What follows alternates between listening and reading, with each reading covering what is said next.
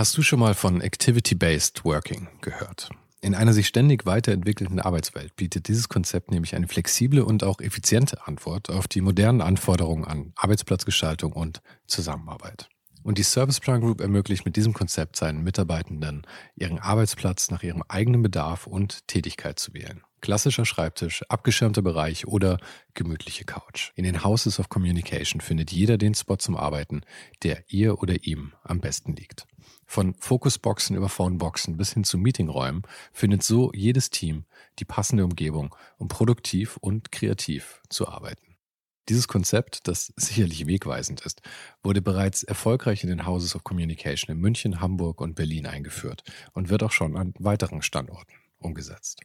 Und wer würde nicht gerne auf so eine flexible Art arbeiten? Also schau mal auf der Karriereseite von Serviceplan vorbei. Den Link dazu findest du direkt hier in den Shownotes dieser Folge. Und vielleicht kannst auch du dann bald schon in den Genuss von Activity-Based Working kommen. Wir haben aber einfach nicht eingesehen, jetzt nachdem wir halt so viel Energie und äh, natürlich auch Geld hier reingesteckt haben, das dann einfach dann sein zu lassen. Ja, wir haben halt nach wie vor weiter Designs gemacht, wir haben uns von Stipendium zu Stipendium gehangelt und versuchen jetzt nach wie vor das irgendwie an Mann und die Frau zu bringen. Aber es ist nicht einfach. Also das reich wird man damit nicht, hat mal eine äh, Siebdruckerin gesagt, die in Wien was Ähnliches äh, macht, und mittlerweile kann ich sagen, da hat sie wohl recht. Ja, aber irgendwie... Ähm, Man muss halt einfach das machen, wo das Herz dran hängt. Also so ich es zumindest. Ja, sonst ähm, könnte ich bestimmt irgendwie wieder in einer Agentur unterkommen oder sowas. Aber ich versuche mich einfach ähm, jetzt hier durchzubeißen. Ich gebe da nicht auf und ähm, man muss ein bisschen rumprobieren. Das hier ist Ohne den Hype. Mein Name ist Sven Jürgensmeier und mein Gast heute ist Axel Rössler. Eine Hälfte des Druckstudios Print Now, Write Later. Die heutige Folge fällt mal etwas aus dem Rahmen. Ich hatte nämlich das Vergnügen, das Gespräch mit Axel gemeinsam mit Christine Moosmann, der Chefredakteurin des Grafikmagazins, führen zu dürfen. Und dass wir zu dritt waren, ist nicht die einzige Besonderheit. Durch diese Konstellation gibt es begleitend zum Podcast in der aktuellen Ausgabe des Grafikmagazins auch einen Artikel über Axels Studio. Verpasst es auf keinen Fall. Du hast nicht alle Tage die Gelegenheit, so einen visuellen Einblick ergänzend zu einem Podcast zu bekommen. Oder... Oder ist der Podcast ergänzend zum Artikel? Naja, wie auch immer. Die aktuelle Ausgabe des Grafikmagazins kannst du ab sofort in ausgewählten Zeitschriftenläden finden oder direkt auf grafikmagazin punkt de bestellen. Und halt Augen und Ohren offen. Das wird wahrscheinlich nicht das einzige Mal sein, dass wir was gemeinsam machen. Axel Rössler ist Grafiker und Künstler aus Frankfurt mit Liebe zum Handwerk. Er und seine Frau Ellen gründeten zweitausendvierzehn das Siebdruckstudio Print Now, Write Later in den U S A, wo sie die nächsten fünf Jahre auch gelebt und gearbeitet haben. Seit zweitausendneunzehn sind sie wieder zurück in Deutschland und haben sich ganz dem textilen Siebdruck gewidmet und loten vor allem die gestalterischen Möglichkeiten des Stoffmusterdrucks aus. Ach ja, und noch etwas ist heute etwas ausgebaut, denn in den Shownotes findest du für diese Folge auch noch Timestamps zu den Themen, über die wir so gesprochen haben, und Links zu den Künstlern, die wir erwähnt haben. Außerdem findest du dort natürlich auch noch den Link zum wöchentlichen Newsletter fünf Tipps ohne den Hype und zu den Sneak Peeks für Patreon-Supporter. Falls du den Podcast noch nicht abonniert hast, mach das jetzt, damit du keine Folge mehr verpasst. Jede Woche ein Gespräch mit Menschen aus Design, Kunst und Kultur über ihr Leben und die Dinge, die sie gerade so beschäftigen. Und wenn du das Handy eh schon in der Hand hast, freue ich mich auch sehr über eine Bewertung auf Apple Podcasts, Spotify oder wo auch immer du diesen Podcast gerade hörst. Es geht schnell und hilft erstaunlich gut dabei, ohne den Hype auch neuen Hörern näher zu bringen. Und jetzt viel Spaß mit Axel Rössler. Oder wenn wir alle nichts mehr zu erzählen haben, dann hören ja, wir halt auf. Ich frage mich eh irgendwie, was ich jetzt eine Stunde erzählen soll, aber das äh, musst ihr halt aus mir rauskitzeln. Ja. Ja, es gibt auch keinen Startschuss. Wir haben im Prinzip einfach schon angefangen. Und ja. ich, es ist ja heute ein bisschen eine ungewöhnliche Konstellation, dass wir mal zu dritt sind. Ähm, mit Christine Moosmann vom Grafikmagazin auch noch dazu. Was ja. für mich wahrscheinlich nur peinlich wird, nachdem du eine richtige Interviewerin bist und weißt, was du tust, im Gegensatz zu mir, weil ich das ja jetzt seit über einem Jahr einfach nur fake. Danke Sven, no pressure. No pressure, aber lass mich nicht, lass mich nicht zu schlecht dastehen, okay? ähm, Genau, wir müssen ja beide ein bisschen schauen, was wir eigentlich hier raus wollen und wie wir dich ausquetschen, Axel. Ja, also erstmal herzlich willkommen hier in unserer etwas zu kalten Werkstatt, aber schön, dass ihr da seid. Ich finde es gut und du bist ja tapfer, du sitzt nur im Pulli da, wir haben beide noch eine Jacke an. Ja, ich habe so ein Thermoding drunter, also ich ah. bin, schon, bin schon gewohnt, ich weiß, was hier auf mich zukommt, du lange Unterhosen. ähm, ihr habt ja mal fünf Jahre in Arizona gewohnt, oder? Richtig, das war von zweitausendvierzehn bis zweitausendneunzehn. Ähm, es kam so zustande, dass mein bester Freund oder einer meiner besten Freunde ähm, im Jahr zweitausend oder zweitausendeins in die U S A übergesiedelt ist. Ähm, zuerst nach New Jersey und später halt nach Arizona.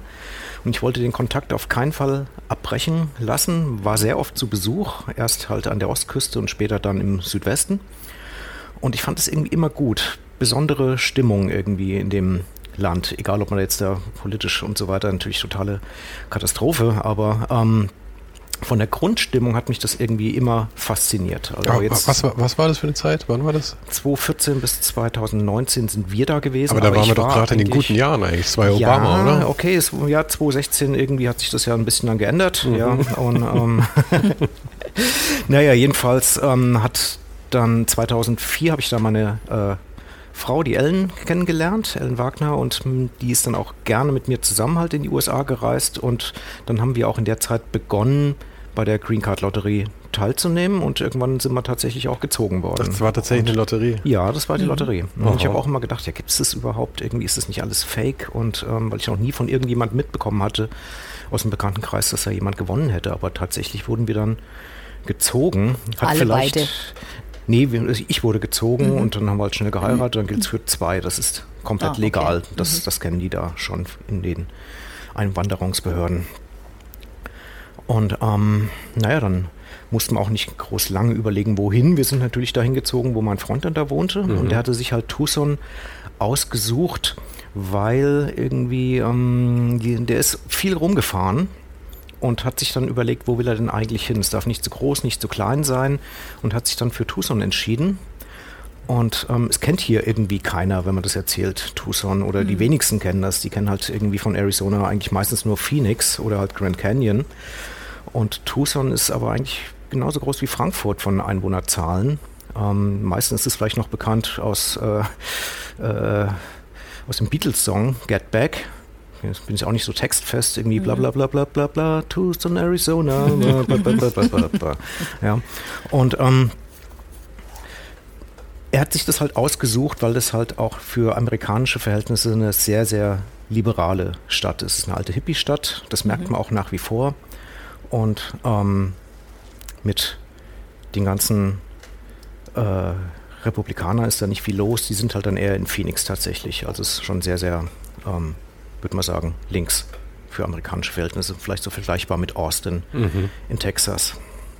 Ja, Austin ist ja so eine, so eine, so eine Hochburg, Hochburg der Liberalen eigentlich, so mit, mit Portland. Und richtig, sowas, obwohl es ja. halt irgendwie mitten in Texas ist, ja, halt ja, irgendwie ja. das Verrückte. ja, und, ähm, und es ziehen jetzt auch immer mehr hin wegen, wegen diesen Steuereskapaden, die sie da haben. Gell? Das ist irgendwie ja, ja. deutlich attraktiver, deswegen ziehen die ganzen Kalifornier jetzt alle gerade nach. Ja, auch verrückt. Ja, ja. Naja, und ähm, da haben wir dann tatsächlich das fünf Jahre lang Ähm, ausgehalten. Ausgehalten sage ich deswegen, weil halt ähm, Arizona vom Klima her vollkommen krass ist. Also im Sommer war es vier Monate lang eigentlich um die vierzig Grad und mehr.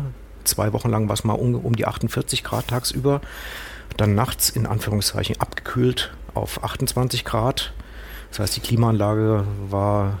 Da lief sonst nichts außer der Klimaanlage, um es mal so zu formulieren. Ja, das ist, war schon hart. Und hat im Grunde auch dann dazu geführt, dass wir nach fünf Jahren unter anderem halt gesagt haben, das war nie als Langzeitprojekt angelegt von uns, dass wir dann gesagt haben, okay, ist vielleicht jetzt auch mal genug. Man spürte tatsächlich auch durch den Klimawandel, dass es jedes Jahr ein Stückchen heißer wurde. Dann kam auch so ein bisschen so, nicht unbedingt Heimweh, aber es haben schon ein paar Sachen einfach gefehlt. Ja, und ähm, das hat dann wieder dazu geführt, dass wir wieder hier nach Frankfurt zurückgezogen sind. Habt ihr vorher, ihr habt ja dann in, in Tucson, habt ihr ja euer, euer Siebdruckstudio gegründet, also ja. das Print, Print Now, Write Later, was, was ihr jetzt ja noch betreibt. Ja. Was habt ihr davor in Deutschland gemacht? Was Ähnliches oder habt ihr euch da ganz neu aufgestellt? Also bei Ellen war es so, Ellen hatte halt ihren, ihr Diplom an der H F G hier in Offenbach an der Hochschule für Gestaltung, auch mit Siebdruck halt abgeschlossen. Und eigentlich war der Traum schon da, hinterher beim Siebdruck irgendwie zu bleiben. Wir hatten, oder sie hatte dann hinterher noch eine Zeit lang den Werkstattschlüssel an der, an der Hochschule, und wir haben das dann oft nachts irgendwie genutzt zum Drucken. Tagsüber war ein bisschen schwierig. Und, ähm, aber eigentlich war dann immer die Idee da, ja, man müsste sich eigentlich eine Werkstatt irgendwie einrichten. Aber, aber wo, ist halt immer die große Frage. In den mhm. Räumen zu Hause äh, eigentlich keine Chance, weil es ist ja auch einfach verbunden mit, mit diesem Auswaschkram und, und da fliegt die Farbe durch die Gegend und es ist einfach zu sehr, man braucht eine Werkstatt, also mhm. zu Hause. Es hat einfach keinen Sinn und wir wollten nicht einfach jetzt so, so irgendeine Garage anmieten, es musste schon was Richtiges sein. Dann kam das halt einfach uns... Es kam eigentlich genau zur richtigen Zeit, dass wir da gezogen wurden für die U S A, denn da, hatte, äh, da hatten wir halt Platz. Mhm. Es gibt, also wenn die Amerikaner ja eins wirklich haben, ist es Platz. Platz. Also das war überhaupt kein Ding. Wir hatten da ein Haus, relativ groß, hundert noch was Quadratmeter über zwei Stockwerke, und haben uns halt in einem Zimmer dann eine kleine Werkstatt eingerichtet. Wir haben das alles selbst gebaut und äh, also den Drucktisch zumindest, und Teile von dem Equipment dann zusammengekauft über ein paar Wochen, und es ging sehr, sehr schnell, weil im Gegensatz zu hier einfach Siebdruck äh, sehr, sehr verbreitet ist. Mhm. Ja. Und ähm, dann hat es eigentlich gar nicht so lange gedauert. Ich glaube, vielleicht nach zwei Monaten waren wir fertig und haben dann gleich angefangen zu produzieren. Ich habe gleichzeitig immer noch für deutsche Kunden gearbeitet. Das, ich komme so ein bisschen vom Computergrafikkram halt her. Bin auch in Agenturen hier einigermaßen vernetzt gewesen über Freundeskreise, und die haben dann tatsächlich dann auch mir in die U S A halt Aufträge dann zugeschanzt, die ich dann da klassisch im Homeoffice mhm. erledigt habe. Und von den äh, Siebdruckarbeiten her, habt ihr ähnlich grafisch gearbeitet wie jetzt, oder? Ich würde sagen, ja. Ähm, jetzt ist es eine Weiterentwicklung. Ähm, vielleicht, ja, ich glaube, wir werden halt einfach deutlich künstlerischer aktuell. Und ähm, dort haben wir in erster Linie gearbeitet für ein Ladengeschäft, was wir zusammen ähm, mit einem befreundeten Pärchen halt geführt haben. Und das waren auch Siebdrucker. Und im Grunde war das eine super Lage von einer kleinen, dem kleinen Ladengeschäft, vielleicht auch so dreißig Quadratmeter gehabt, plus eine Galerie halt hinten dran, die wir kuratiert haben. Und man hat dann deutlich gemerkt, wenn das ein bisschen zu künstlerisch wurde im Output, dass die Sachen dann im Regal verstaubt sind. Mhm. Ja, das war eigentlich so, ähm, dass sehr, sehr viele Touristen auch gerade dahin gekommen sind. Also es war die eigentliche Touristenstraße, und der Laden war halt super gelegen und es kam eigentlich jeder dran vorbei. Und was immer ging, war halt Kaktus. Kakteenlandschaft, das ist nun mal irgendwie so die Kakteenhochburg, nenne ich es jetzt mal, die Sonora-Wüste in, mit diesen riesigen Saguaros. Das sind wirklich diese klassischen Kakteen, wie man sich sie vorstellt, mit diesen riesigen Armen an der mhm. Seite und ähm, zwölf Meter hoch, die, die riesigen Dinger. Es ist auch wirklich super beeindruckend. Ja, die und zwölf Meter groß. Ja, ja, ja, ja. Und interessanter Fakt, so am Rande, die kriegen ihren ersten Arm erst, wenn die fünfundsiebzig Jahre alt Echt? Sind oder so. Ja, die sind uralt und keiner weiß auch ganz genau, wie alt die sind, weil es gibt nicht sowas wie jetzt beim Baum diese Ringe, mhm. in denen das einfach ablesbar ist. Und ähm, also das will schon was heißen. Mhm. Naja, und die Leute wollten halt unbedingt alle möglichen Sprüche mit Kaktus drauf, am besten noch so ein bisschen mit Humor und ähm, Und das war eigentlich gar nicht so unseres. Ja. Wir haben uns dann so ein bisschen, sagen wir mal, den Markt angepasst, ja, und ähm, haben dann wenigstens versucht, das künstlerisch zu lösen. Und ähm, aber wie gesagt, mit wirklich experimentellen Sachen, die wir auch so angestrebt haben, war da nicht allzu viel zu holen. Ja. Also ihr fahrt ja auch irgendwie zweigleisig, weil ich meine, ja. mit dem Druck ist man ja, das ist ja klassisch so eine Dienstleistung eigentlich eher. Und dann macht ihr aber eigentlich das Künstlerische, und ihr seid quasi euer eigener Dienstleister für den Druck dann. Aber ja, das ist halt immer die Frage, alte, was ist man eigentlich? Das ist das alte Problem. Sind wir jetzt Grafikdesigner, sind wir Künstler? Wir mhm. bewegen uns halt in diesem komischen Mittelfeld, mhm. ja, ähm, was wir selber immer wieder neu abstecken müssen. Aber ähm, am Anfang habe ich das auch als Problem eher gesehen. Inzwischen fühle ich mich da eigentlich ganz wohl, weil ich kann beide Felder mit Siebdruck bedienen. Ja, das ist irgendwie das Schöne. Und mhm. Aber erzähl mal ein bisschen, was, was dein Background dann, dann war, weil du hast gesagt Computergrafik, mhm. wann hast, erzähl mal von vorne an, was hast ja. du eigentlich, hast du irgendwas studiert oder wie ja, kamst du in die ganze Richtung? Ich habe schon was studiert, aber ähm, ich bin eigentlich Grundschullehrer Aha. und kam dann in die Lehrerschwemme rein, hätte zwei Jahre aufs Referendariat warten müssen, was ja dann aber auch noch dann später halt zwei Jahre gedauert hätte, und da habe ich gedacht, nee komm, lass, das, das, das? das bringt es nicht, das war so Mitte der neunziger, glaube okay. ich, war ich fertig. Und gleichzeitig ging das aber los, ähm, dass viele Agenturen jetzt in den neuen Medien gegründet wurden, und ähm, viele Freunde wussten halt, dass ich gestalterisch irgendwie aktiv war, egal ob jetzt Flyer machen oder sonst was irgendwie mal. Ähm, ich habe auch relativ frühzeitig angefangen halt mit Photoshop dann rum zu ähm, experimentieren. Aber komplett auf eigene Faust. Auf eigene Faust, so komplett Autodidakt, mhm. ja. Und ein Bekannter, mit dem ich auch damals in der Band spielte, der meinte dann, hier, ich arbeite inzwischen in Offenbach in der und der Agentur, die suchen die ganze Zeit Grafiker, äh, komm doch einfach mal vorbei. Da passt du bestimmt irgendwie hin, ist ein junges Team. Und ich dachte, ja, ich kann doch da, ich kann doch jetzt einfach da hingehen, ich habe ja nichts. Nee, nee, das, das klappt schon, komm doch einfach mal vorbei. Und ähm, ich habe zu der Zeit halt, äh, was habe ich denn da gemacht? Ich habe, glaube ich, Zeitarbeit gemacht in irgendeiner beknackten Bank oder so. Das war ganz schlimm. Also die Kohle war halt immer da am Monatsende, und man ist dann, ich bin in so eine Faulheit irgendwie reingerutscht, mich um neue Sachen zu kümmern, und eigentlich tat mir das sehr gut, dass der mich gefragt hat. Und ich bin dann halt einfach in irgendeinem Wintermorgen ins Auto gestiegen, bin da hingefahren, habe mich da vorgestellt, und dann saßen so zwei Typen, einer mit Glatze und einer mit langen Haaren irgendwie rum. Und ähm, meinten, ja, okay, du willst hier bei uns mitarbeiten, und ich dann so ziemlich eingeschüchtert, so, na ja, ja, würde ich schon gern machen, bla bla. Ja, was kannst du denn so? Und dann, ja, ich mache so Photoshop und bla bla bla. Und ja, hast du eine Mappe dabei? Und so, ja, nee, Mappe habe ich nicht. Und, und, was ist also, eine Mappe eigentlich? Ja, also das, das war irgendwie, ähm, und da habe ich auch gedacht, okay, das war es jetzt wahrscheinlich. Und ähm, ich habe dann gemeint, nee, Mappe habe ich nicht, aber ich kann euch versichern, ich kann das. Und da meinten die, ja gut, nee, dann machen wir das einfach mal. Und ähm, wurde natürlich jetzt nicht direkt im ersten Monat gleich bezahlt. Ich habe da halt dann mehr oder weniger erstmal so ein bisschen über die Schulter geguckt, ein bisschen mitgearbeitet, habe dann ähm, die ersten kleinen Sachen für Webseiten, damals war das große Ding, als sie noch super bezahlt waren. Ja, das ist lustig, weil wir haben zu einer ähnlichen Zeit dann eigentlich damit angefangen, weil ich habe auch so achtundneunzig vielleicht, habe ich angefangen mhm. mit, mit, mit Webdesign und halt auch so Grafik dann für, für Freunde, die irgendwie Partys gemacht haben und ja. sowas. Und das war, wie du sagst, es war halt auch so eine Zeit, wo man auch mit dem Web halt einfach experimentieren konnte, weil es war keiner super. irgendeine Ahnung hatte. Nee, ich habe im Grunde Glück gehabt, einfach als Quereinsteiger dann an die richtigen Leute mhm. zu geraten irgendwie, und ähm, seitdem bin ich dem Ganzen auch treu geblieben, habe das nie bereut, weil ich habe halt gemerkt, dass ich halt viel früher vielleicht auf mich selbst hätte hören sollen, ähm, weil Gestaltung war schon immer ein Ding, was mich halt super fasziniert hat. Absolut, da, da gab es überhaupt keine Frage. Ich habe halt nur irgendwie, ähm, ja, wie soll ich das sagen? Ich komme halt aus einem Elternhaus, wo es noch um, das war so die Generation Absicherung, mhm. ja, und ähm, also meine Eltern noch als Jugendliche so den Krieg erlebt, und hinterher war halt vollkommen klar, es geht wirklich jetzt nicht um Selbstverwirklichung, sondern halt, dass man halt äh, alles absichert. Ja. Und ähm, von daher wurde es jetzt nicht unbedingt gefördert, wenn ich als Kind halt schon viel gezeichnet, gemalt oder mich dafür interessiert habe, sondern das wurde dann eher ein bisschen misstrauisch beäugt. Das ja, war die Gefährdung und, um, deines, deines sicheren Lebensablaufs ja, eigentlich. Ja, so, so, so, so ungefähr. Ja. Und man will die Eltern ja auch nicht enttäuschen, also hat man was anderes studiert. Aber eigentlich hätte ich auch vielleicht an die H F G gehen sollen. Ich habe mich nur nicht getraut, eine Mappe zu machen.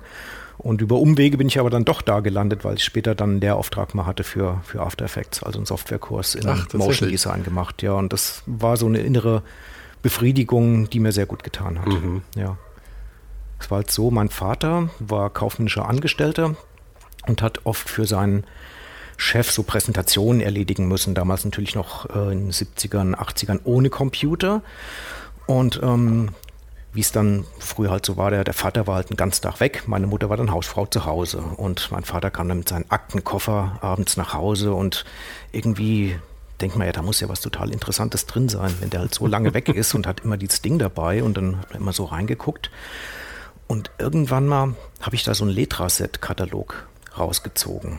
Ich weiß nicht, wie alt ich da war, also wahrscheinlich noch Grundschulalter oder so, und ähm, und es hat mich halt vollkommen gepackt, diese ganzen Schrifttypen, ähm, diese komischen Architekturplanungsfolien, diese Ruppeldinger mit, mit irgendwelchen Büschen und Baumarten und Hausansichten von der Seite, von oben, aus allen möglichen Winkeln und diese Einrichtungen dann und ähm, das hat mich total fasziniert. Das war viel, viel interessanter als jede Mickey Maus oder so und ähm, finde ich auch heute noch gut. Ja, und ich habe dann auch gemerkt, irgendwie, ich mag einfach, wie diese Sachen aussehen, wie diese Typo-Sachen einfach auf einem Blatt so versammelt sind. Ich brauche gar nicht unbedingt dann hinterher die, die Sachen benutzen, sondern ich finde einfach schön, wie diese Seiten irgendwie aussehen. Mhm, ja. Geht mir aber genauso. Und dann später halt ähm, irgendwo in diesen Kunstbedarfsläden hat man die Sachen dann mal in echt gesehen und hat auch gemerkt, wie die riechen.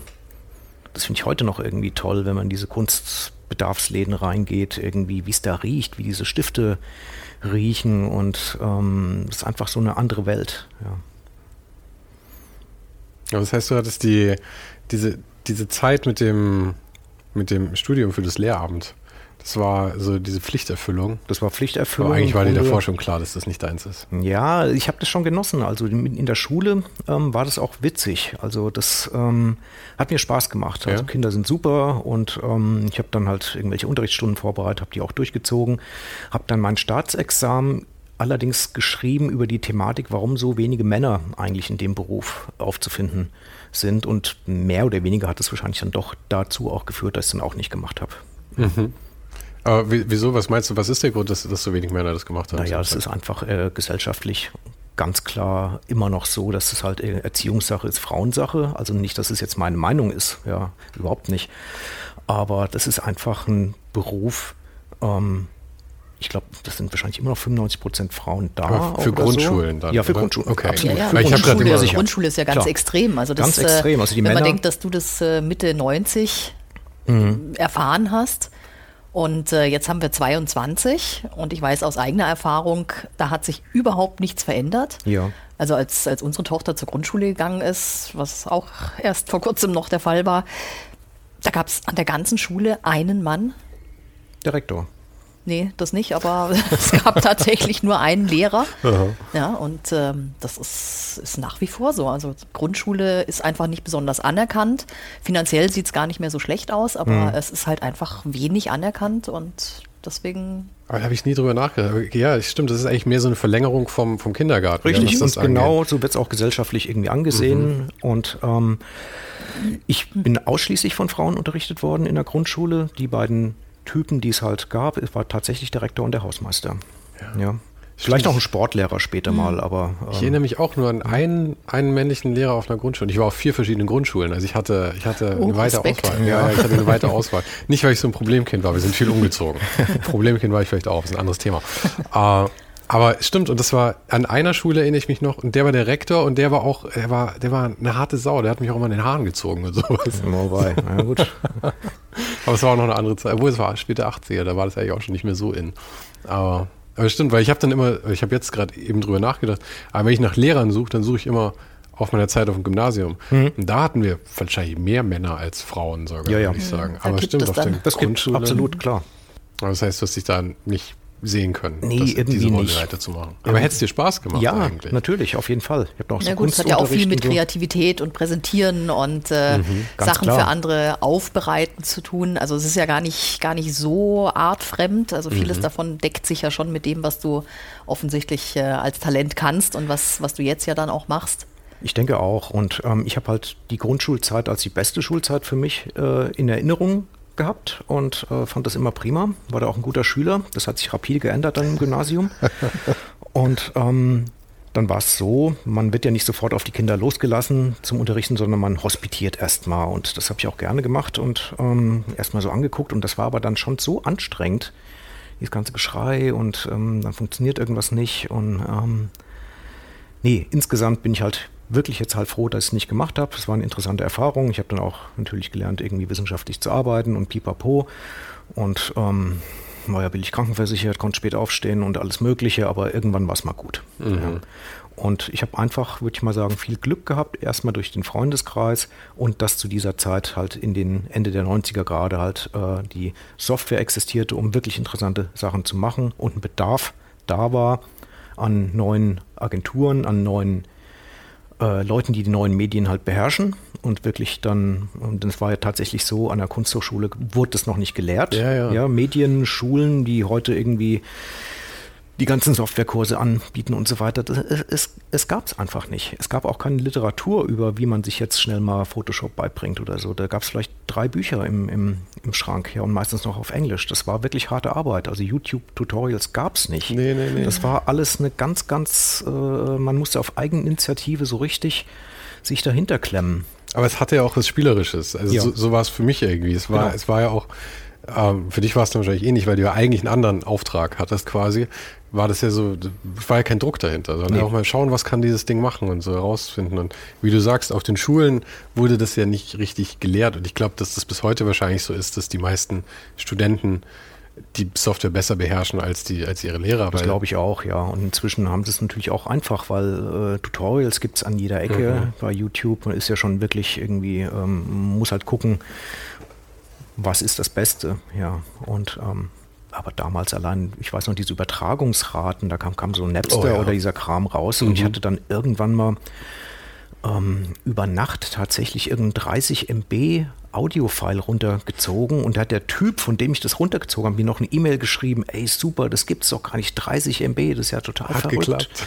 Hat geklappt, ja, und na, wirklich eine andere Zeit gewesen. Ich hatte, Jetzt schickt man sowas mit einer E-Mail. Ja, ja, ja. Ich hatte da richtig Glück zu der Zeit, weil ich da, das war mein erster, also Job in großen Anführungszeichen, ja, ich habe ich hab die Schule geschmissen und habe dann irgendwie so rum versucht, irgendwie was zu machen. Eigentlich habe ich gar nichts versucht, ich wollte einfach nur nicht mehr zur Schule. Aber dann haben Freunde von mir einen Internetprovider gegründet, ja, das mhm. hieß, das war eine alte Schlachterei, in die wir dann einen Parkettboden oder so einen, so einen Laminatboden reingelegt haben, und hinten im Raum standen Bierbänke mit Computern drauf, die dann das, der Serverraum waren, ja. Und da gab es dann eine T eins Leitung, die da reingelegt wurde, und das war halt für damals, das war unglaublich. Ja, ja, ja. Und das war eben diese Napster-Zeit, und wir sind, wir sind komplett komplett crazy gegangen. Ich habe alles runtergeladen, was ich irgendwie konnte. Ich habe immer noch Gigabytes, und ich meine, heute sind Gigabytes nicht mehr viel, aber damals waren es ja Unmengen. Ja, ich ja, habe ja. alles runtergeladen, was ich kriegen konnte. Ich hoffe, das ist alles verjährt und das hört jetzt keiner. Ja, und dann habe ich halt ein Jahr bei dieser Agentur gearbeitet, habe ähm, dann mir Flash beigebracht. Das Ach, fand ich irgendwie Flash, ich interessant, mich, ja. weil... Ähm, weil man halt auf einmal animieren konnte. Mhm. Ja, und ich wusste halt irgendwie, dass es halt noch äh, After Effects gibt.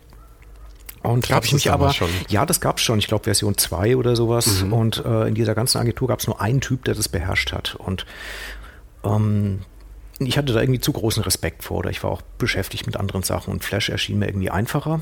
So im Nachhinein muss ich sagen, irgendwie es war vielleicht äh, falsche Einschätzung. Und ich bin erst später dann zu After Effects halt gekommen, auch autodidaktisch wieder. Und ähm, das hat mich halt wirklich dann so, das, das gab einen riesen Schub. Ist ja im Grunde wie Photoshop über Zeit, animiert irgendwie die ganzen Effekte. Und das hat mich dann so richtig gepackt und hat mich auch seitdem nicht mehr losgelassen. Das ist nach wie vor mein Lieblingstool, wenn es um Computergrafik geht. Am besten in Verbindung mit Cinema vier D. Das ist so die Kombination, in der ich mich am wohlsten fühle. Ich habe immer noch Angst vorm weißen Blatt Papier. Ich habe aber keine Angst, irgendwie ein Video anzufangen, weil ich weiß nicht, ich fühle mich da einfach irgendwo sicherer, ja, weil man kann es aufbauen lassen. Es muss nicht sofort irgendwie in der ersten Zehntelsekunde kicken und ähm, sondern man kann das einfach, ja, halt über Zeit einfach animieren, und das ist das, wo ich sehr, sehr viel Spaß dran habe. Kann ich natürlich jetzt im Siebdruck nicht, ist klar. Ich wollte gerade ja. sagen, das ist genau das Gegenteil. Mir liegt's auch auf, die, ja. auf der Zunge. ähm, ja, wie soll ich das sagen? Ich, also Ellen hat mich einfach zum Siebdruck gebracht, ganz ehrlich. Es war so, dass sie an der Hochschule am Anfang auch noch nicht genau die Richtung für sich abgesteckt hatte, irgendwie, wo soll es denn so hingehen? Also Illustration schon, aber... aber Ähm, da sind die Möglichkeiten ja natürlich auch extrem vielfältig, und irgendwann, das weiß ich noch, kam sie von dem Werkstattkurs zurück und meinte dann wirklich so freudestrahlend, ich glaube, ich habe es jetzt für mich gefunden, und das war halt dann Siebdruck, und ähm, ich lasse mich von sowas auch sehr, sehr gerne im Anstecken, mhm. und ich war mit Siebdruck überhaupt nicht vertraut, und dann hatten wir relativ, äh, wahrscheinlich weil wir als einigermaßen vertrauenswürdig galten, äh, einen Schlüssel von der Werkstatt und haben da wirklich sehr, sehr viel experimentiert, ausprobiert, und ich habe auch gemerkt, mir tut es total gut, ähm, einfach vom Rechner wieder mal wegzukommen und dann halt ähm, ja, Farbe anzurühren oder ein Sieb mal sauber zu machen, mit einem Lappen rumzumurksen, und das ist auch nach wie vor echt ein toller Moment, wenn man halt gerade beim mehrfarbigen Druck dann ähm, die letzte Farbe aufträgt und dann das Sieb wegnimmt und dann das Ergebnis sieht mhm. und dann die Farbe schnuppert und einfach so eine Haptik, die einfach jetzt beim Pixelschieben halt nicht vorkommt. Ja, das ist eine andere Befriedigung irgendwie. Es ist beides toll, aber ich bin sehr, sehr froh, dass ich jetzt im Grunde eine Kombination von digital und analog für mich gefunden habe. Ja. Das ist ja auch nicht ungewöhnlich, dieses Verlangen. Ich meine, das ist ja das, was, was, was sehr, sehr viele Leute, die viel am Computer machen, eben sagen. Ich meine, mir geht es selber auch so, dass man irgendwie das Bedürfnis hat, tatsächlich was, was Reales zu machen, was ja. Haptisches und irgendwas, was einfach auch in der, in der Welt existiert dann am Ende. Ähm, weil heutzutage ist ja so viel richtig digital dann einfach nur. Ich meine, gut, dann gibt es natürlich noch die Grafiksachen, wo dann, ich meine, wie bei euch, ihr habt dann mhm. das Magazin dann. Es gibt ja auch noch so einen Abschluss dann wenigstens. Ja, total. Also ich kann das, kann das extrem gut nachvollziehen. Mhm. Also das ist, also nicht nur, dass es vielen Gestaltern so geht. Bei uns ist es ja so, tatsächlich, man arbeitet monatelang an einer Ausgabe und die hinterher in den Händen zu haben, das ist jedes Mal ein besonderer Moment. Super, ja. Also das, das ist tatsächlich in puncto Befriedigung, ist das was ganz, ganz Tolles. Von daher kann ich das ja wirklich gut nachvollziehen. Und bei euch, ihr habt ja auch noch den, den zusätzlichen Punkt, dass ihr auch mit unterschiedlichen Papieren arbeitet und sowas. Genau. Das heißt, ihr habt mhm. nicht nur nicht Kommt nur natürlich das auch die Haptik dazu genau. und ich denke, das ist im Siebdruck eine, eine ähnliche Geschichte. Natürlich hat man Erfahrungswerte, dass man abschätzen kann, es wird in etwa so und so aussehen. Aber tatsächlich weiß man es halt wirklich erst, wenn es dann da ist. Ganz genau. Ja. Also das, äh, man kann das schon antizipieren und ähm, macht sich ein Bild davon und ähm, in der Regel ist es auch plus minus so, aber es ist halt nicht immer hundertprozentig so und ähm, das kann überraschend besser sein, es kann aber natürlich leider auch überraschend nicht so sein, wie man sich es vorgestellt hat, aber das ist, macht ja auch den natürlich Reiz der Sache schon. aus. Aber das hat aber halt so einen Rahmen, weil das ist ja auch mhm. in dieser Aufgaben Matrix immer so das Interessanteste, wenn man gefordert ist, aber nicht überfordert. Das heißt, schon okay, wenn es mal nicht hundertprozentig so gut geworden ist, wie man will. Es darf nur halt nicht komplett bomben. Es ja, muss das halt also akzeptabel sein. Es ist ja auch klar, Siebdruck irgendwie ähm, lebt ja auch davon, dass jetzt nicht ein Exemplar aussieht wie das andere. Da verrutscht halt meinetwegen der Rahmen im Druckprozess über Zeit ein bisschen und auf einmal ist da so ein Blitzer, den es vorher bei den ersten Exemplaren nicht gegeben hat oder irgendwo bricht das Sieb auf und da kommen vielleicht ein paar Kleckser noch dazu, was aber gar nicht so schlecht ist, weil gerade diesen Unikat-Charakter, mhm. den mögen wir natürlich dann auch an der ganzen, an der ganzen Chose, ganz klar. Mhm. Und es wird ja auch immer mehr geschätzt, dadurch, dass alles massenproduziert ist heutzutage. Ich meine, wo ich jetzt immer gar nicht so dagegen wettern will, weil ich meine, wenn ich jetzt hier mein Aufnahmegerät habe, dann hätte ich gern, dass da keine Fluktuationen drin sind. Ja? Mhm. Aber ich glaube, oder ich meine, es ist ja ganz klar, dass alle das jetzt immer mehr schätzen, dass dann eben mal das Raster ein bisschen verrutscht ist oder ja. so. Und dass man halt was Einmaliges hat und nicht genau dasselbe wie aus dem Ikea, der Nachbar hat dieselben genau. Kissen dastehen. Richtig. Wie ist denn das von den äh, Motiven? Also du hast jetzt vorhin gesagt, dass äh, so der erste Inspirationsschub quasi von den Letraset-Beispielen deines Vaters kam. Dann hast du eben mit, äh, mit Flash und After Effects sehr, sehr viel digital und bewegt gearbeitet ja. in der Gestaltung. Jetzt sind wir beim, äh, beim Siebdruck. Die Technik beeinflusst dann ja auch immer das, was rauskommt. Auf wie ist es bei dir oder wie ist es bei euch? Auf alle Fälle ist es so. Also ich muss noch dazu sagen, irgendwie, ich hab, muss ganz kurz so eine Brücke noch bauen. Und zwar war es nach, nach dieser Agentur, ähm, wo ich da ohne Mappe aufgekreuzt bin, habe ich dann später halt bei so einem Label geantwortet. gearbeitet, was ich auch mit gegründet hatte, Saas Fee in Frankfurt. Und das ging ausschließlich über digitale Sachen eigentlich. Und das war schon sehr, sehr spannend alles und führte mich dann auch zu dem ganzen drei D-Kram. Was für ein Label? Mode, Platten? Nee, elektronische Medien insgesamt. Also ah, okay. auch ähm, viel Animation, eigene äh, ähm, Musiklabel war das dann auch noch mhm. irgendwie und ähm, alles natürlich elektronische Musik und ähm, ich habe auch immer das Gefühl, in Frankfurt muss jeder irgendwann ja, mal was mit Musik ja, zu tun gehabt ist, haben. Ja, richtig. Ja, war eine gute Stadt in den neunzigern oh. für sowas, ganz klar. Und ähm,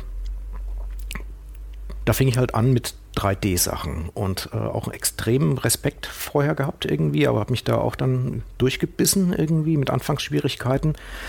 Und dann halt viel in so Jobs gearbeitet, auch die halt irre, irre komplex wurden, halt bis im Grunde habe ich dann fast nur so fotorealistische Sachen halt irgendwie gemacht und habe dann gemerkt, dass irgendwann der Spaß so ein bisschen wegging. Erstmal, weil mich die Aufträge meistens nicht interessiert haben, so diverse Kundenwünsche, was einfach äh, teilweise echt Banane war.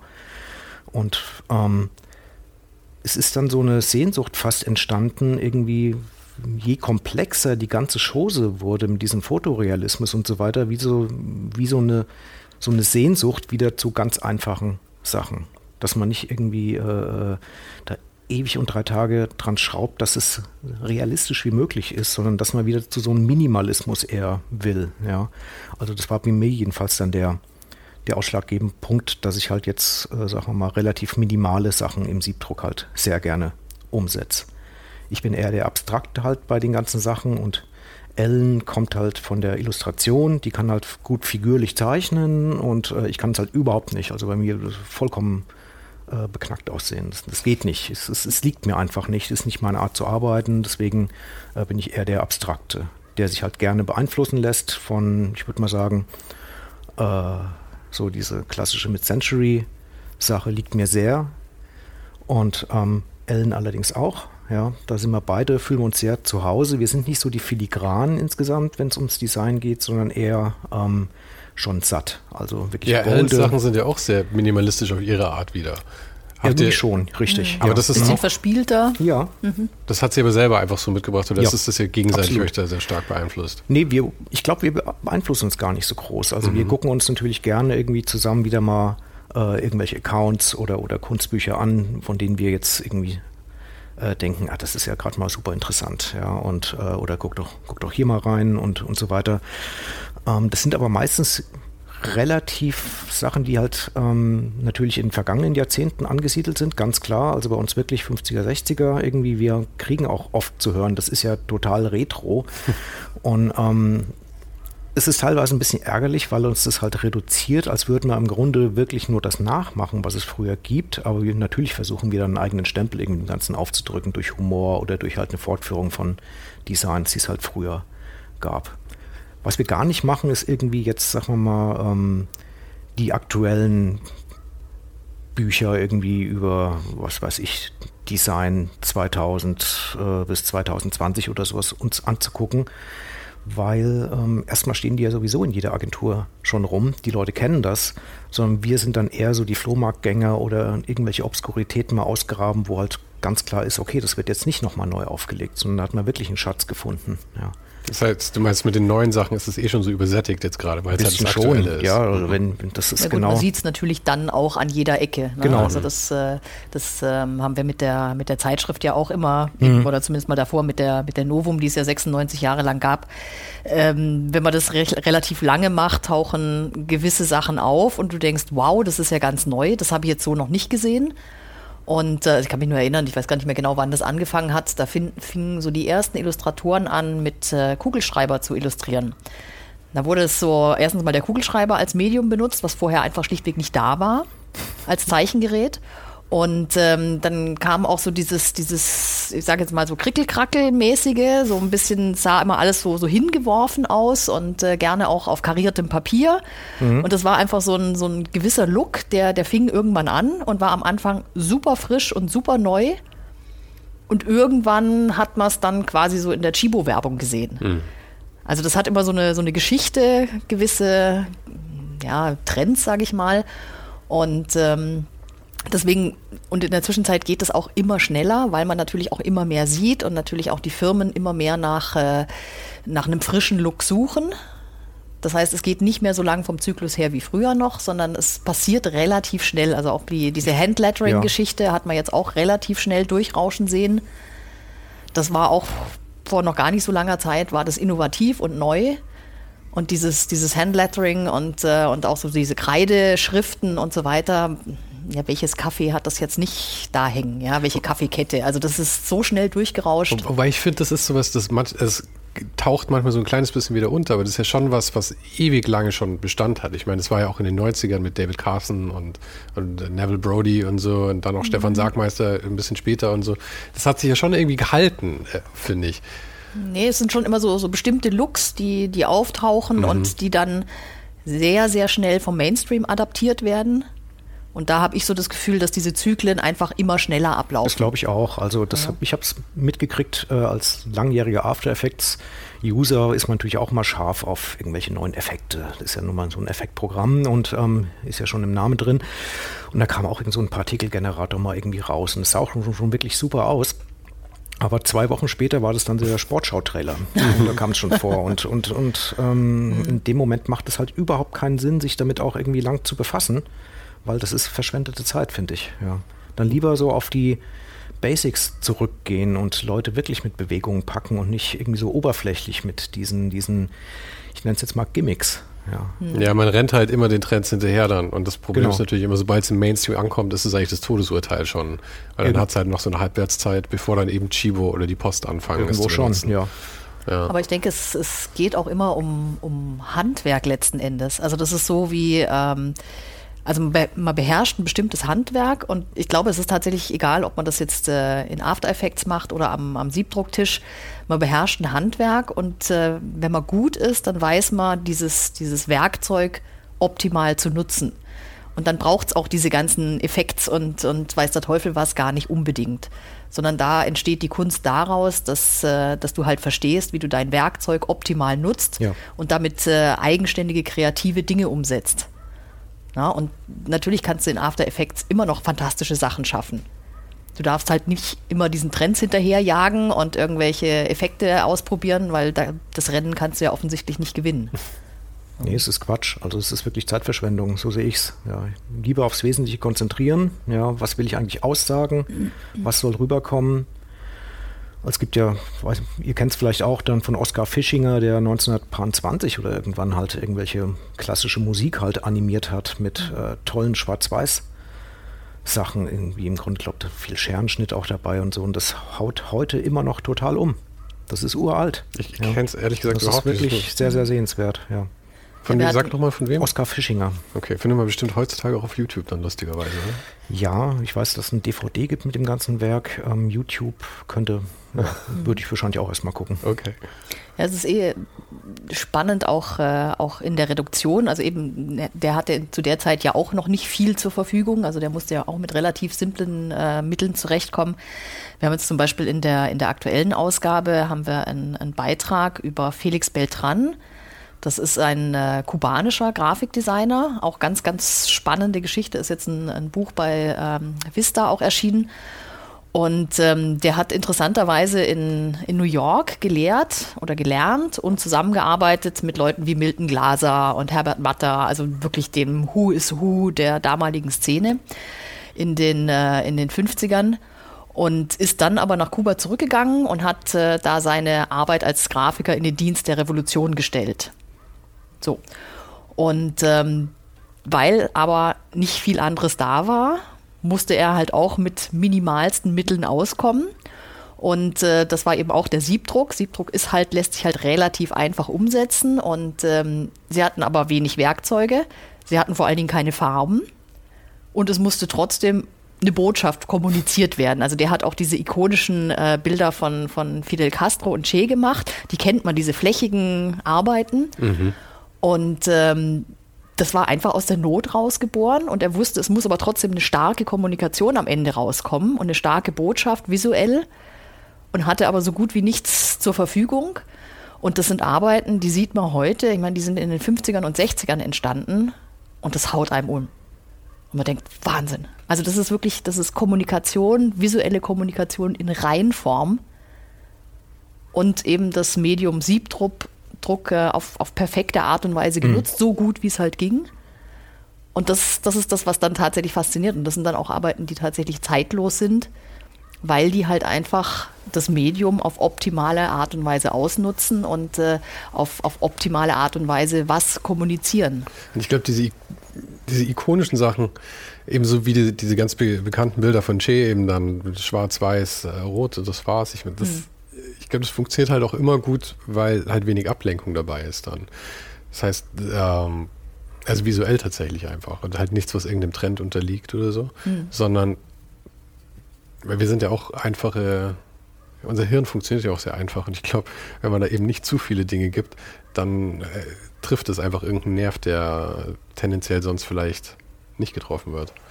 Ja, aber die Sachen werden auch besser. Also wenn du dich reduzieren musst, mhm. werden die Sachen in der Regel auch tatsächlich schärfer mhm. und besser. Ja, also ich kenne das jetzt von der Textseite her nur, ich musste neulich für, für einen Newsletter, ähm, musste ich unser neues Heft in zweihundert Zeichen fassen. So, und dann habe ich, wusste schon, das ist nicht viel und habe so ein bisschen geschrieben und dann war ich schon bei fünfhundert. Da dachte ich so, damn, das kann ja nicht sein. Ja, weniger als die Hälfte. Da kannst du ja gar nichts sagen. Da kannst du nur sagen, es ist super, Leute, kauft's. Ja. Mhm. Und ähm, da habe ich an diesem super kurzen Text, habe ich so lange rumgebastelt, ja. Da habe ich mir fast einen abgebrochen. Aber es ist auch wahnsinnig befriedigend dann am Ende. Ja, natürlich. Ja. Und tatsächlich hat man hinterher ja. einen, einen, einen knackigen Text. Und ähm, das ist, äh, ich habe es neulich bei einer, bei einer ähm, Online-Journalistin gelesen, die äh, auch viel für, für Zeit Online und so weiter, da war sie, glaube ich, Chefreda- Chefredakteurin. Und die meinte, ähm, sie kann sich noch gut erinnern, sie hatte eine, eine Frau, die sie beworben hat, da zu arbeiten. Und meinte, sie findet es so toll, das Online-Format als Journalistin, weil da kann sie ja schreiben, so viel sie will. Und da meinte sie so, sorry. Das ist ein Ausschlusskriterium. Nur weil es theoretisch technisch möglich ist, acht Seiten Text da reinzupacken, ist das natürlich nicht das äh, Sinn und Zweck der Sache. Das, das ja? Gegenteil eigentlich, weil die Leute ja viel weniger Richtig, lesen. Richtig, genau. Eigentlich ja. kommt es auf das Gegenteil drauf an ja. und äh, sich so zu reduzieren, dass du wirklich top auf den Punkt bist. Mhm. Und das braucht halt viel Arbeit, damit es gut ist. Und die Arbeit siehst du dann hinterher aber auch. Äh, ich finde, für mich ist immer die Königsdisziplin in meinem persönlichen Leben, ist... Ähm, bei Instagram, diese kleine Profilbeschreibung, die man hat, weil das sind wirklich, ich weiß nicht, hundertzwanzig Zeichen und ich mhm. ziehe es mir gerade aus dem Arsch, ich weiß nicht, wie viel es ist, aber es ist wirklich extrem wenig mhm. und man macht so irgendwas, tippt sich irgendwas ein, denkt sich, ah, das ist jetzt aber eine gute Idee, klickt auf Speichern und Tja, dann kommt wieder, ja. kommt wieder mhm. drei Zeichen zu viel. Mhm. So, nein, die drei kann ich nicht mehr rauslöschen. Ja. Wir hatten neulich uns wieder mal für irgendein Stipendium auch beworben und da war dann auch, ähm, dass man tausend Zeichen im Grunde, um halt eine um komplette, alles zu sagen. Ja, die komplette Idee im Grunde dann halt zu formulieren und das war auch hart. Also mhm. gerade wenn es dann noch irgendwie ansprechend sein soll, irgendwie was Neues vermitteln soll und ähm, so ewig lang und drei Tage an diesem, diesem Zeug rumgefeilt, ja. Aber jetzt habe ich noch mal äh, eine Frage, da sind wir ja noch, noch so gar nicht drauf zu sprechen ja. gekommen. Ihr seid ja dann, um jetzt noch mal so ein bisschen an den Anfang zurückzukommen, ähm, erstens mal, warum ihr aus Tucson dann wieder weggegangen seid. Mhm. Also du hast vorhin schon mal so gesagt, so irgendwann hat es gereicht oder es fing so ein bisschen sachte Heimweh an oder das, das, das Vermissen.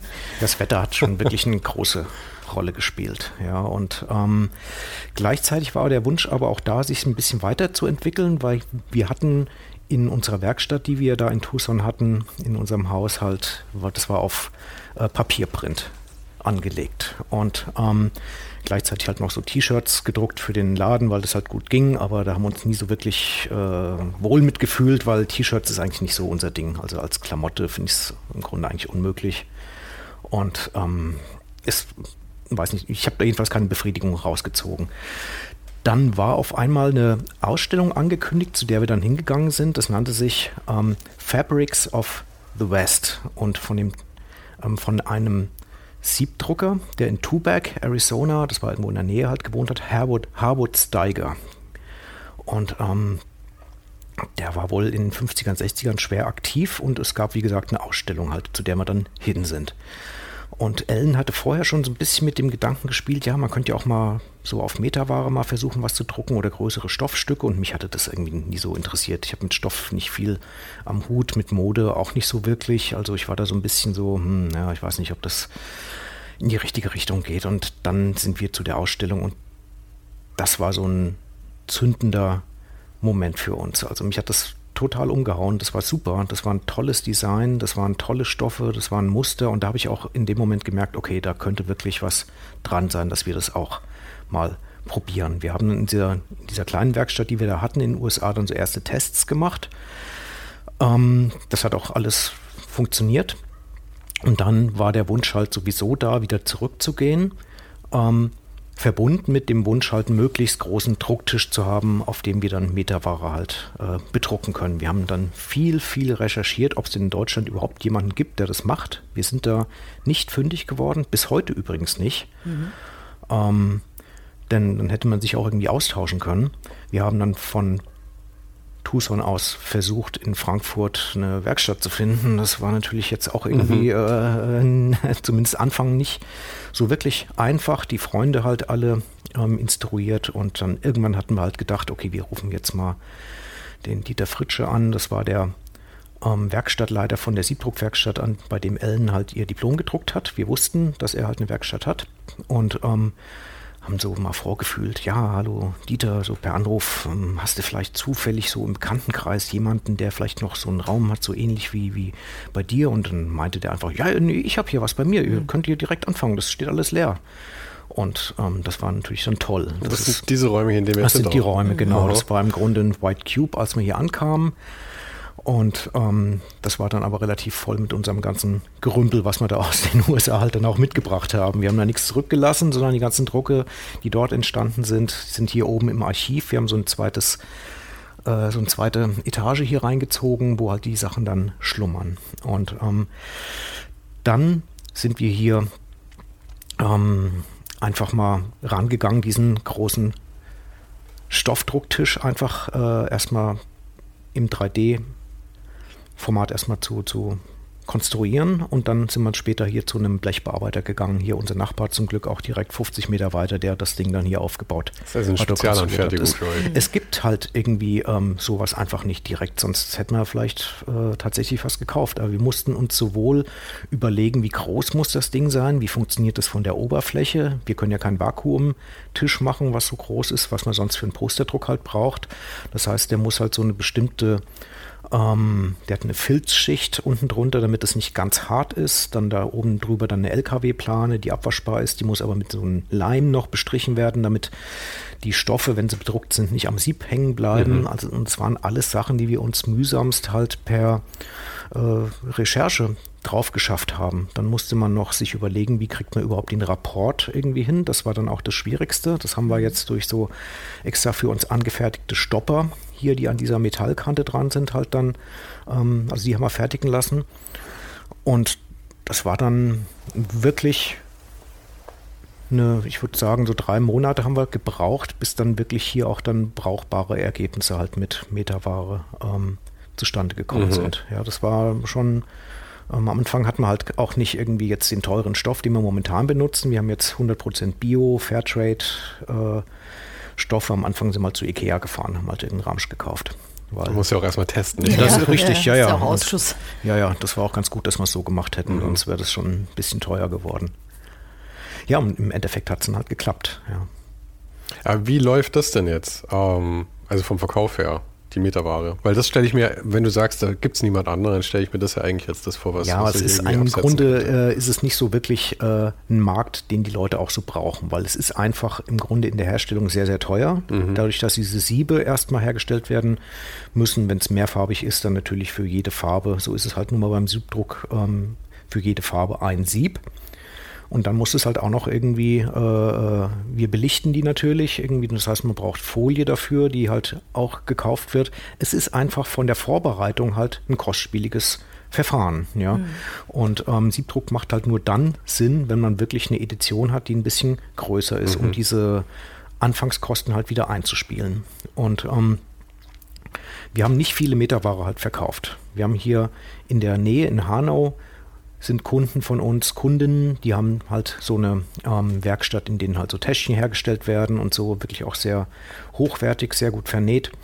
Mit denen haben wir zusammengearbeitet. Die haben bei uns wirklich mehrfarbige Sachen mal bestellt, aber auch nicht jetzt irgendwie in dem Bereich, dass wir, äh, jetzt, dass es ein wirklicher Großauftrag wäre. Deswegen haben wir dann angefangen, halt aus der Metaware, die wir selbst gestaltet haben, dann halt wieder Produkte zu machen, also Kissen und so weiter, also im Heimtextilbereich. Aber auch da muss man sagen, dass halt der Heimtextilmarkt natürlich schwer umkämpft ist, weil durch die ähm, Textildruckmaschinen, die inzwischen eine Top-Qualität teilweise haben, einfach äh, die Konkurrenz extrem hoch ist. Und das sind ja im Grunde hier Sachen, die wir hier machen, ähm, die halt super exklusiv sind, dementsprechend natürlich auch dann, dann teuer. Und ähm, es liegt vielleicht allerdings auch so ein bisschen an unserem Marketing, was am Anfang noch gar nicht vorhanden war. Ja, wir wollten einfach hierher kommen und wir wollten halt Muster, Muster entwerfen und die dann drucken, und genauso haben wir es auch gemacht, in Anführungszeichen ohne Plan. Ja, also als wir hier ein Geschäftskonto auch eröffnen mussten, hat uns das Erste, was der Typ dann bei der Bank irgendwie meinte, ja, kann ich mal Ihren Businessplan sehen? Und dann gab es natürlich nicht. Der wollte ja für ein Geschäftskonto schon einen Businessplan. Ja, und, und, ja, und, und ich, wir wollten uns ja auch nicht irgendwie Geld leihen, wir mhm. wollten nur so ein scheiß Konto haben. Ja. Ja. Und ich musste dann diesem Typ dann da irgendwie was erklären, das war schon irgendwie blöd. Ja, kannst auch sagen, sei froh, dass ich nicht zu einer Online-Bank gehe, ja. Sei froh, dass ich überhaupt hier reinkomme, sonst wärst du nämlich arbeitslos.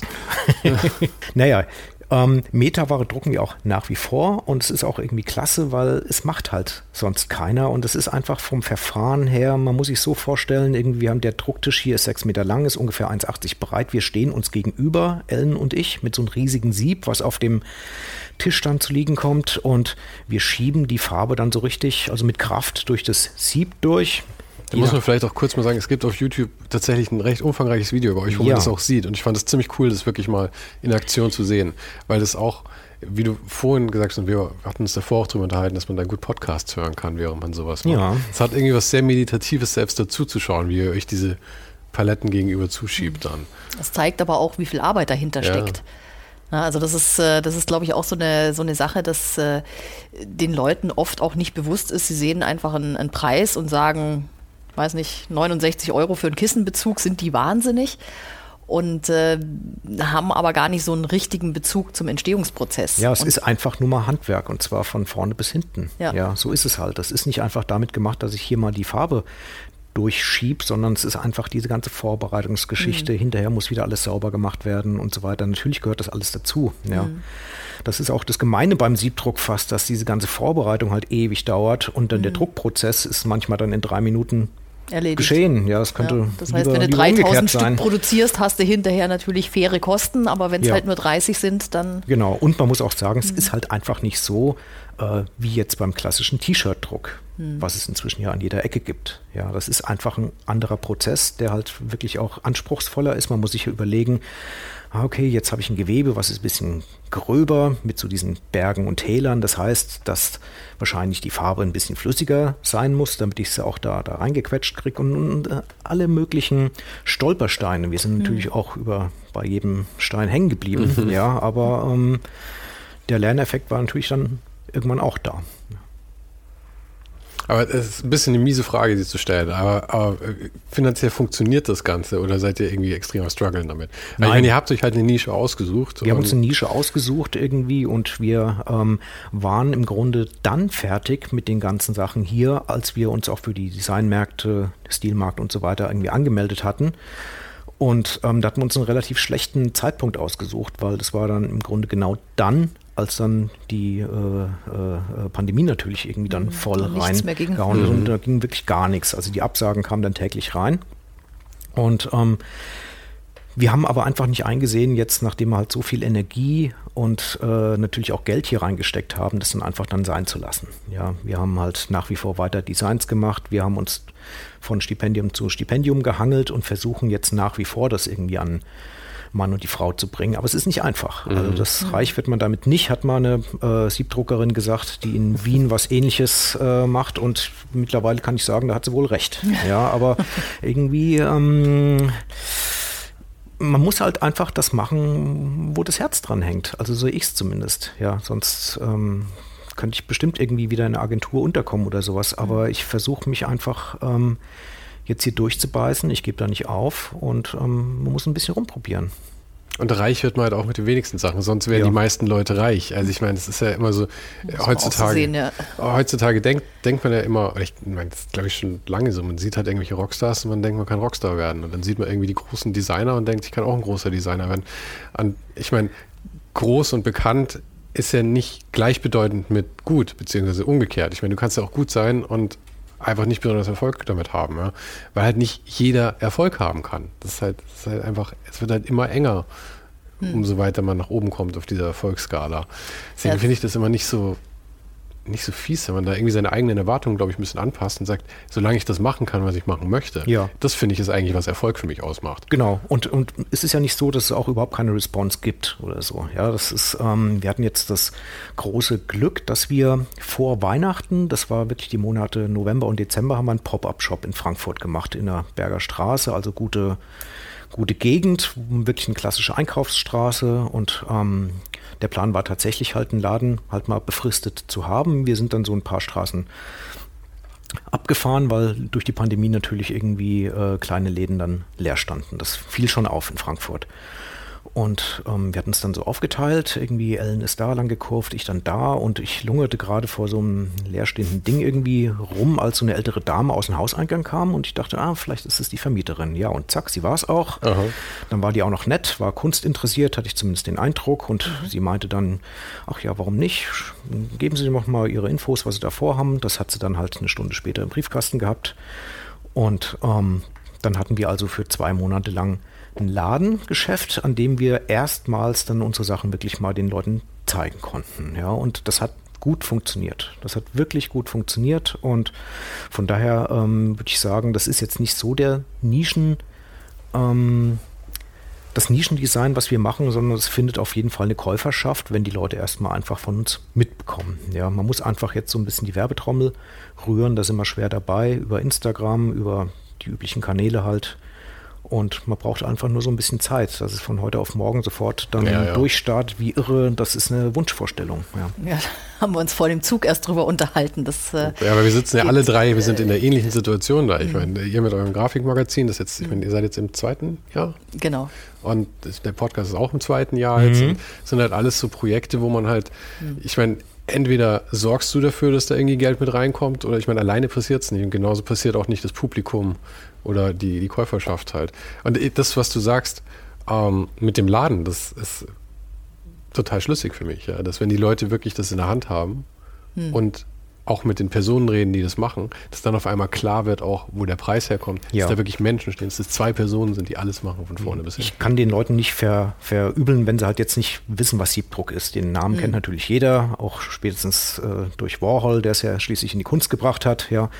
Aber die meisten äh, wissen einfach nicht, wie es geht. Deswegen hatten wir da so ein bisschen vorgesorgt und hatten auch so ein paar Fotos, die uns beim Druckprozess irgendwie zeigen, aufgezogen und das dann auch mit ausgestellt in dem Laden, und damit man einfach dann er- erklären konnte, ja, so, so und so funktioniert das, und dann, ach so, ah, okay, na, das sieht ja wirklich so aus, als äh, wäre das ein bisschen komplexer, und das muss man einfach machen. Ja, die Leute sind ja auch dann, dann interessiert, ja. Es wurde auch laufend nachgefragt nach Workshops, erfreulicherweise, und da sind wir momentan auch in der Vorplanung dran, weil die Leute wollen natürlich selber das dann auch mal machen. Ich bin nicht ganz sicher, ob die Leute das dann tatsächlich von Frankfurt hier nach Maintal schaffen, weil wir müssen es hier in Maintal halt eigentlich machen. Naja, weil aber das war jetzt nicht so, nicht so schwer. Das war nicht so weit, ja, aber ich kenne ja die Frankfurter, und die schaffen es ja meistens noch nicht mal nach Offenbach. Ja, also. Es sei denn irgendwie ein Club oder so, aber, aber das war es dann auch schon. Mhm. Ja, das, aber wenn es erstmal wärmer wird, dann äh, müssen wir es den Leuten einfach ein bisschen schmackhaft machen, hierher zu kommen. Ja, das ist momentan die Vorplanung. Ja, also ich denke, es ist, ähm, es ist einfach so eine Sache, man wünscht sich es natürlich immer anders, eben wir hatten es vorhin erst davon, aber wenn man neu anfängt, dauern gewisse Sachen halt einfach. Ja, und man wünscht sich natürlich, man fängt an und alle sind ebenso begeistert wie man selbst und die Käufer kommen in Scharen oder die Hörer oder wer auch immer dann das Geld bringt. Das ist, glaube ich, in den allerseltensten ja, Fällen so. Es ist wirklich so. es selten. Ist, also, es steckt um einfach Arbeit dahinter, vieles ist auch ernsthaft Kernerarbeit, wo man einfach gewisse Sachen über einen gewissen Zeitraum machen muss, auch Sachen, die einem vielleicht jetzt nicht so liegen und die man jetzt vielleicht nicht so gerne macht. Es dauert halt einfach. Es dauert, aber ich habe auch so eine gewisse Sturheit, und ich glaube Ellen auch. Also das Aufgeben kommt jetzt halt nicht in Frage. Ja, das ist ja auch gut, halt weil, so ich meine, was, was ja absolut stimmt, das Produkt ist ja fantastisch. Also das, das muss man einfach sagen, das ist von der Gestaltungsqualität her super, und äh, von, äh, von der Umsetzung her im, im Siebdruck, im Handwerk ist das fantastisch. Ich meine, wir haben ja jetzt hier die ganzen Arbeiten in echt vor uns liegen, das ist einfach was ganz, ganz Tolles. Ich finde ehrlich gesagt auch diese, diese Meterware-Idee, ich kann mir verstehen, ich kann nachvollziehen, warum das sicher schwierig ist, da an die richtigen Leute ranzukommen.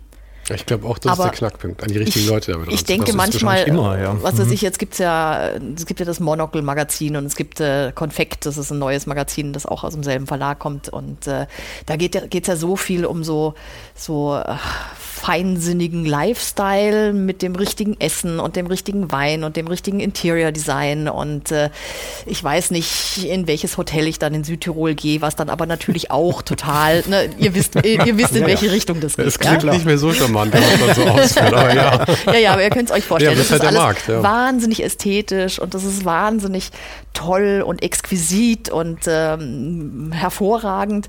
Da werden ja dann auch oft Hotels beschrieben, egal ob das jetzt in Südtirol oder in London ist, wo ich immer denke, das ist genau das. Ja, das sind, das sind ja dann auch, auch äh, Interior Designer, die suchen ja genau nach dem Exklusiven, dem Besonderen. Ja, die können hier gerne mal durchklingeln. Nichts dagegen. Aber ja, ich kenne sie persönlich leider auch nicht, aber. Aber das Problem ist halt, man muss es immer andersrum machen. Ich meine, die Leute kommen nicht zu dir. Du musst halt, man muss halt immer rausgehen und das ist, das kennen wir wahrscheinlich auch alle drei hier.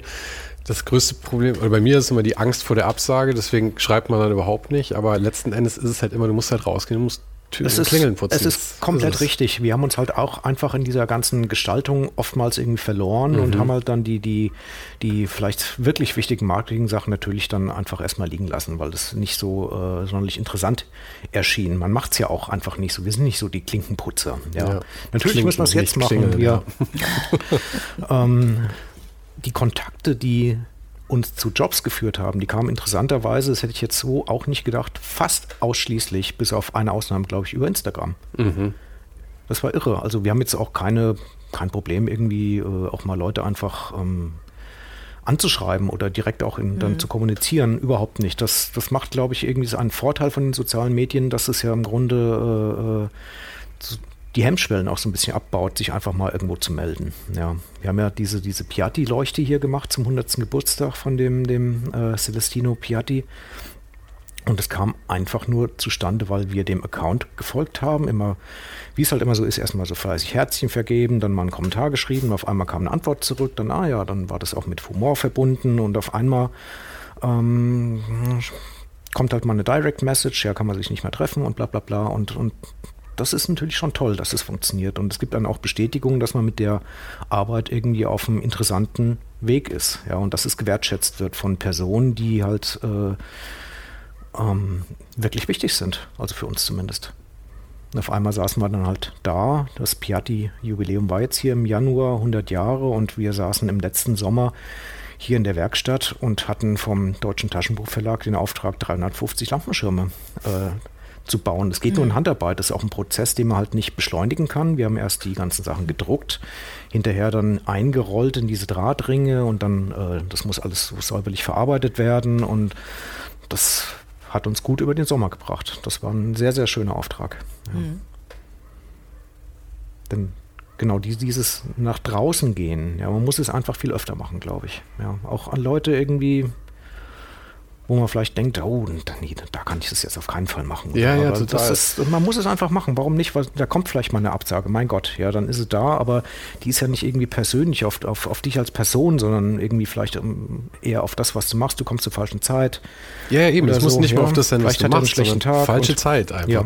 Weil ich meine, wenn ich jetzt irgendjemand schreibe, hey, hast du Bock, irgendwas mit mir zu machen, dann ist ja auch die Frage, passt es gerade darauf in den Plan? Und wenn ich jetzt gerade zufällig dann schreibe, wenn die Person eh schon an sowas denkt, wenn ihr dann sowas habt mit dem Lampenschirm und dann trifft ihr euch oder lernt euch kennen, dann passt es halt wie die Faust aufs Auge. Ja.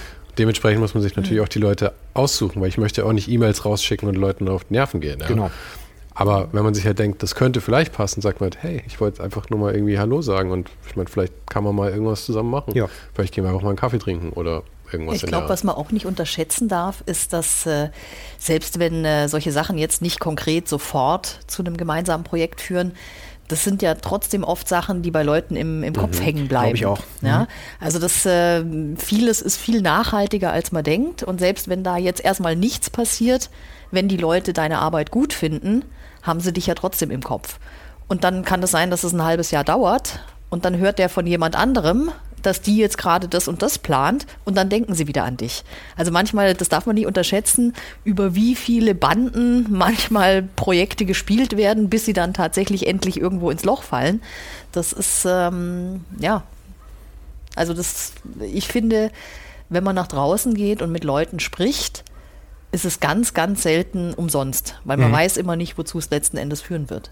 Ja, ich denke, es ist niemals umsonst tatsächlich. Ich glaube, es mhm. passiert immer irgendwas. Ich meine, natürlich laufen Dinge im Sand, aber ich meine, deswegen sieht man ja auch immer bei, bei ob es bei Künstlern ist oder bei Designern oder bei, bei, bei äh, Produktlieferanten, ja, ähm, wenn man sich, die Leute, die erfolgreich sind, sind entweder immer die, die sich selber präsentieren können oder die irgendwann den Schritt machen und sich jemanden suchen, der sie repräsentiert. Und wenn beides nicht passiert, ich meine, wie soll jemand dein Zeug gut finden, wenn er es nie sieht? Ja, wir sitzen hier in Maintal im Industriegebiet und da kommt nicht jetzt mal zufällig... Die Laufkundschaft ist nicht so groß. Nee, tatsächlich nicht, ja.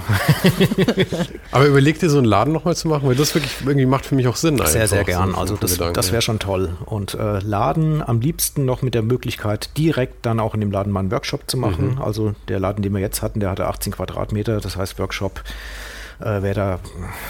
maximal mit zwei Leuten möglich gewesen, aber eher überhaupt nicht. Mhm. Ja. Also so, sowas wäre schon klasse. Ich muss nicht irgendwie einen ganzen, das ganze Jahr über im Laden stehen, weil dann habe ich keine Zeit mehr zum Gestalten oder zum Drucken. Ja. Aber ähm, generell möchte ich halt raus. Die Sachen wollen gesehen werden und äh, mir mhm. macht es Spaß, das zu erzählen vom Designprozess, vom Entstehungsprozess, von der Geschichte, vom Einfluss. Ähm, da gibt es auch keine Geheimnisse oder so. Es ist vollkommen klar, dass es hier jetzt beeinflusst ist von äh, gewissen Sachen, die, die uns einfach halt nur mal gut gefallen, egal ob es jetzt irgendwie Schweizer klassische Minimalsachen sind oder, oder Bauhaus oder, oder das bereits angesprochen mit Century Design. Ja, natürlich kommt das daher, aber ähm, ich finde, da kann ich die Leute auch dann hoffentlich mit begeistern, wenn ich halt irgendwie erzähle, ja okay, wir versuchen das und das fortzuführen oder das und das ist ja damals auch nur angeschnitten worden und lässt sich aber prima jetzt auch noch auf heute erweitern. Also auf jeden Fall muss wieder äh, rausgegangen werden, vermehrt, wo es jetzt hoffentlich auch endlich mal wieder möglich ist. Heute bin ich leider mal der limitierende Faktor, weil ich noch einen Zug erwischen muss aus Maintal West, wo ich hoffe, dass Leute sich dann tatsächlich mal herverirren. Ähm, vielen Dank, dass ihr euch beide die Zeit genommen habt heute. Ja, ich kann einfach nur danken, dass ihr hier wart. Sehr schön. Bedanke mich auch. War auf jeden Fall eine Bereicherung. Auch wie immer toll, einfach in so einer Werkstattumgebung zu sein und äh, das... Äh, Den Geruch auch die ganze Zeit in der Nase zu haben, das ist einfach auch was Besonderes. Hat mich auch sehr gefreut.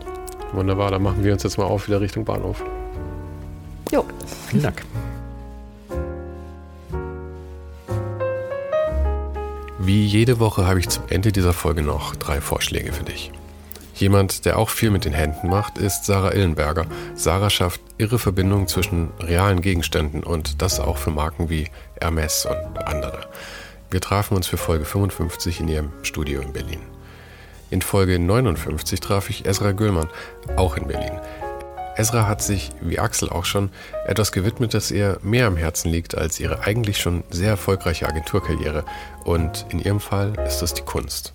Und auch damit ist sie wieder sehr erfolgreich geworden. Wie gesagt, das war Folge neunundfünfzig. Am Tag, bevor ich Axel und Christine traf, hatte ich noch ein Date mit Julien Riganti in Frankfurt, dem Tausendsasser und Gründer der Marke achttausend Watt. Zu erzählen, was Julien alles so macht, würde den Rahmen hier wirklich sprengen. Also hör dir lieber gleich Folge neunundsechzig mit ihm an. Nächste Woche ist dann mal wieder eine Fotografin mit dabei. Sie kommt aus einem winzig kleinen Dorf in Österreich, ging dann nach New York in die große Stadt, um da Gott und die Welt kennenzulernen und lebt momentan in Berlin. Und wer das nun ist, erfährst du dann nächste Woche hier bei Ohne den Hype. Falls du mir und diesem Podcast helfen möchtest, freue ich mich sehr, wenn du deinen Freunden und Kollegen davon erzählst. Außerdem kannst du natürlich auch eine Bewertung Apple Podcasts oder Spotify hinterlassen. Das hilft auch sehr. Und du kannst den Podcast auch direkt unterstützen auf Patreon. Und dafür gibt es dann auch noch jede Woche einen Blick hinter die Kulissen in einem kurzen Podcast, nur für Subscriber. Für was auch immer du dich entscheidest, vielen Dank und ich wünsche dir eine wunderschöne Woche.